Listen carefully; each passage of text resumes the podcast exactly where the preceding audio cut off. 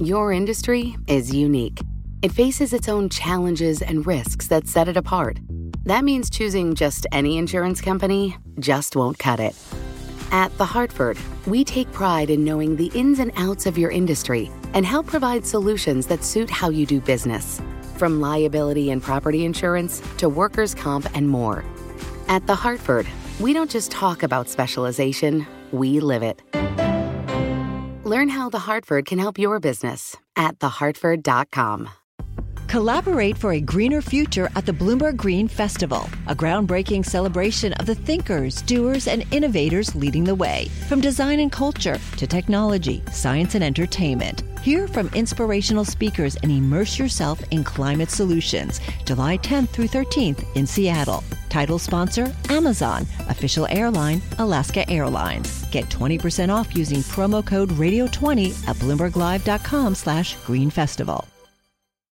You're listening to Bloomberg Law with June Grosso from Bloomberg Radio. The Equal Rights Amendment has been a work in progress for nearly a century, and it's back in the spotlight again. Last month, Virginia voted to ratify the amendment, becoming the 38th and final state needed. And today, the House passed a resolution to eliminate a 1982 deadline for states to ratify the ERA to cheers. On this vote, the yeas are 232, the nays are 183. The joint resolution is passed.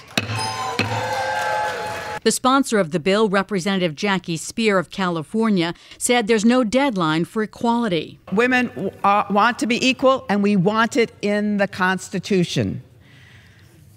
I am equal on this House floor with all of my male colleagues. But when I walk out, I have fewer rights and protections than them.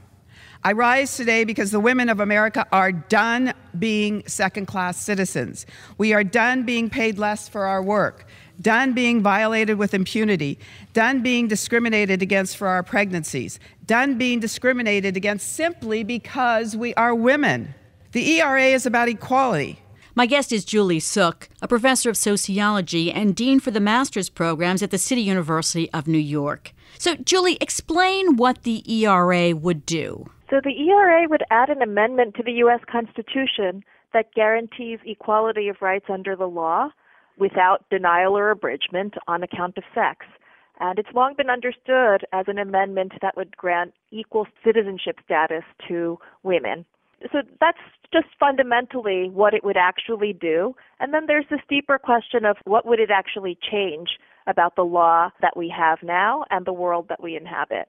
And I think that's a deeper question. Virginia was the 38th and final state needed for ratifying the ERA, but it was a little late in doing that. So explain the situation. So the Equal Rights Amendment was actually adopted by Congress in 1972. It was drafted and introduced for about 50 years before 1972, but the Constitution says that both houses of Congress have to adopt an amendment by a two thirds majority in each house before it goes to the states for ratification. And so the Congress did not adopt it until 1972. And when it did that, it put a seven year deadline on ratification by the states. By the time you got to 1977, 35 states had ratified. And Currently, you need 38 states in order to constitute the three fourths of the states that Article 5 of the Constitution requires. So the problem was that by 1977, which was about five years in, there were only 35 ratifications, and Congress got worried, rightly, that they would not get to 38 by the deadline, so they extended the deadline once, and they extended it to 1982 but the three ratifications that they were waiting for did not come in by 1982. And so the ERA was long presumed dead after 1982.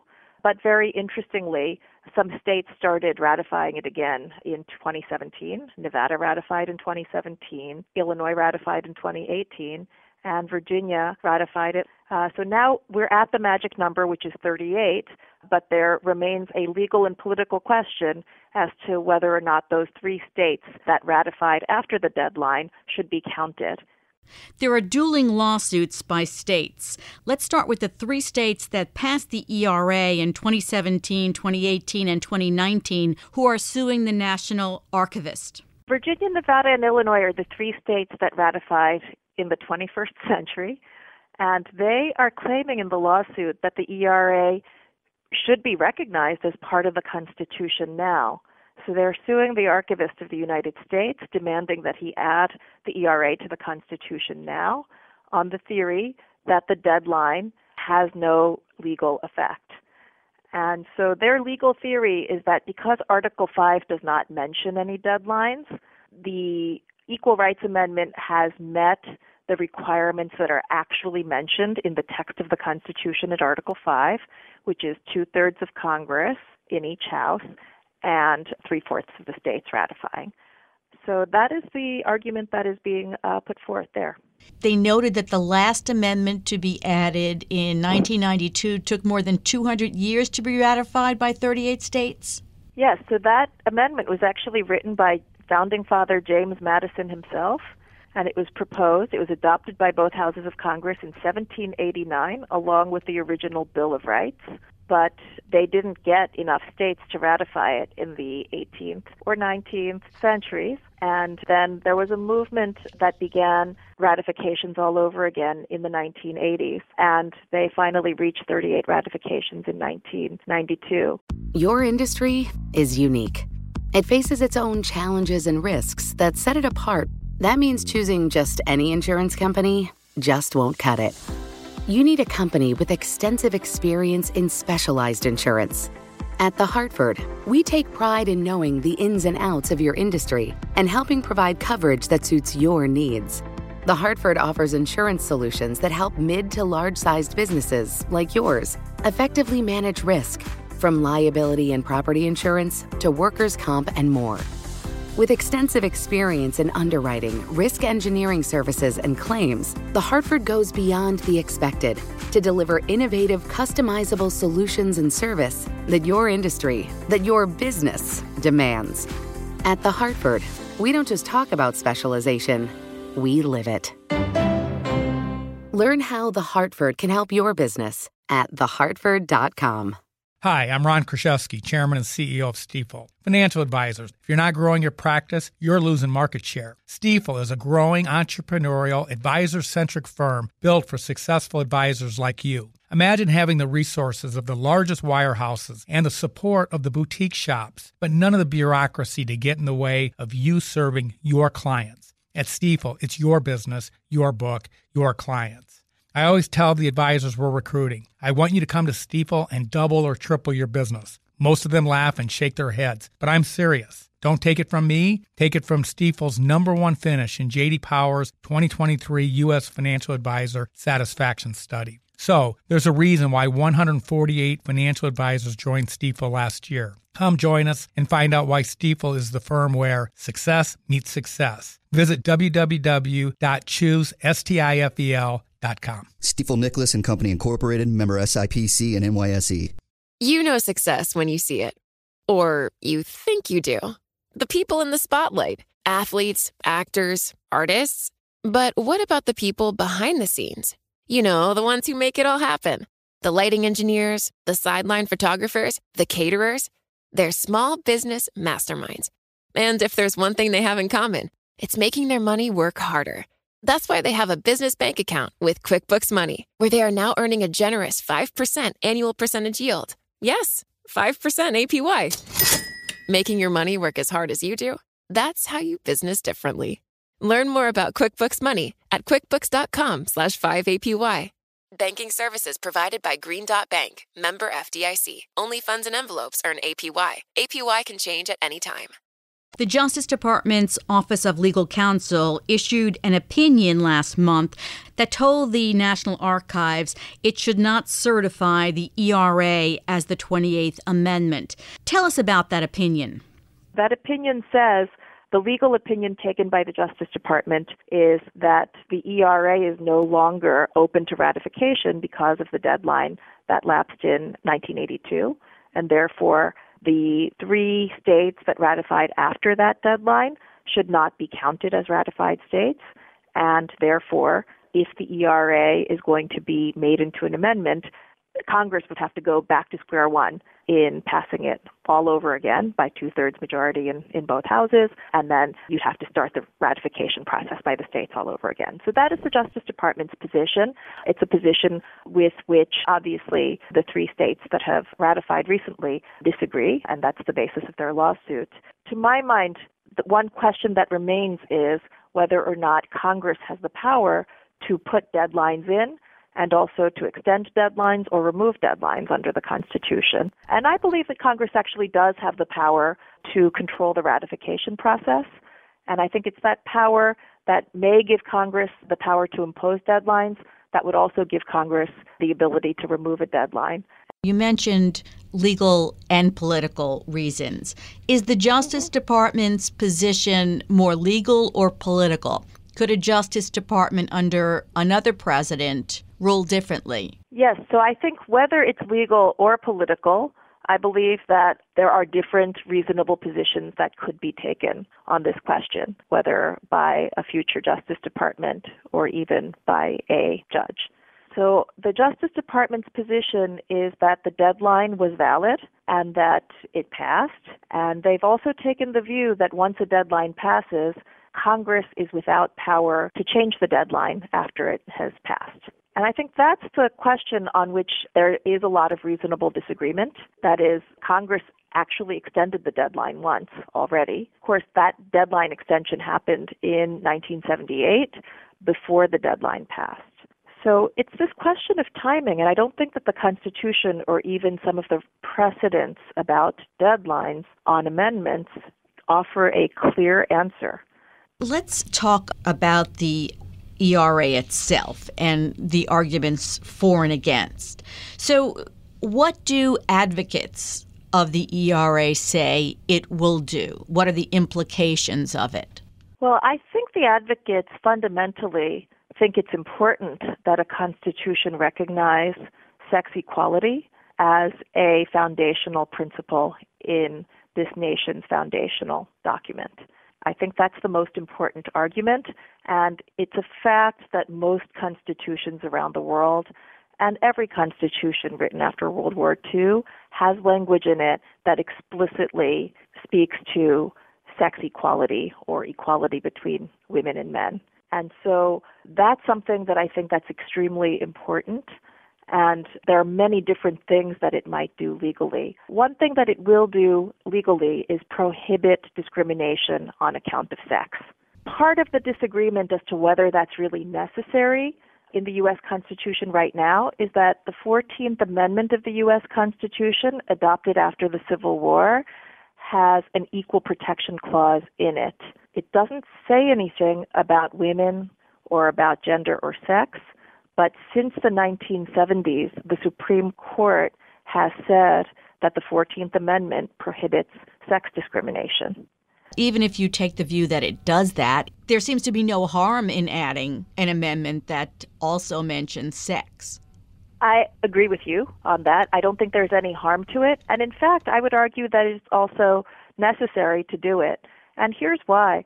For a long time, people tried to bring lawsuits before judges and that eventually went up to the Supreme Court that challenged sex discrimination. And the courts said that the 14th Amendment did not prohibit sex discrimination in those cases. And they really just changed what they were doing in a huge way in the 1970s.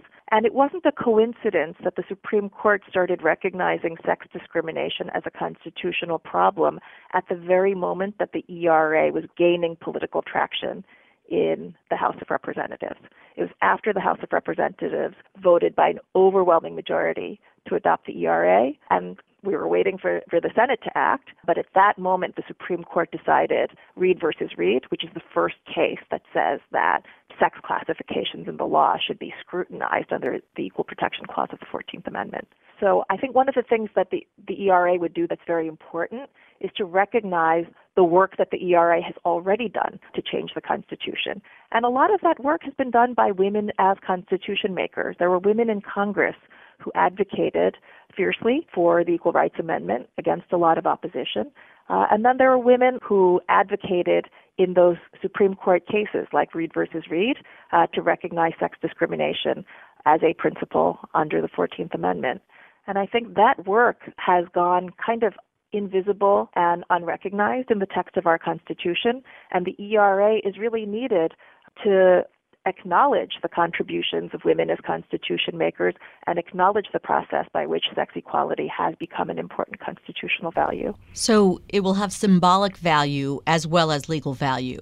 Right, and I think it's important to say symbolic as well as legal, not merely symbolic because the story that I've just told with recognizing things that have already happened, I don't think of that as merely symbolic. I think that is actually legal. That is, we're acknowledging something that has changed and we're recognizing the sources of that authority in the law. And I think doing that is very important for creating the legal conditions by which other important legal change can happen. One argument of opponents of the ERA is that it would quash state abortion restrictions. Is that the case? Well, the Equal Rights Amendment says equality of rights under the law shall not be denied or abridged by the United States or, or any state on account of sex. And so the question would come up as to whether or not there are some abortion restrictions that amount to a denial of equal rights on account of sex. And I don't think that you can answer the question about every single abortion regulation that exists.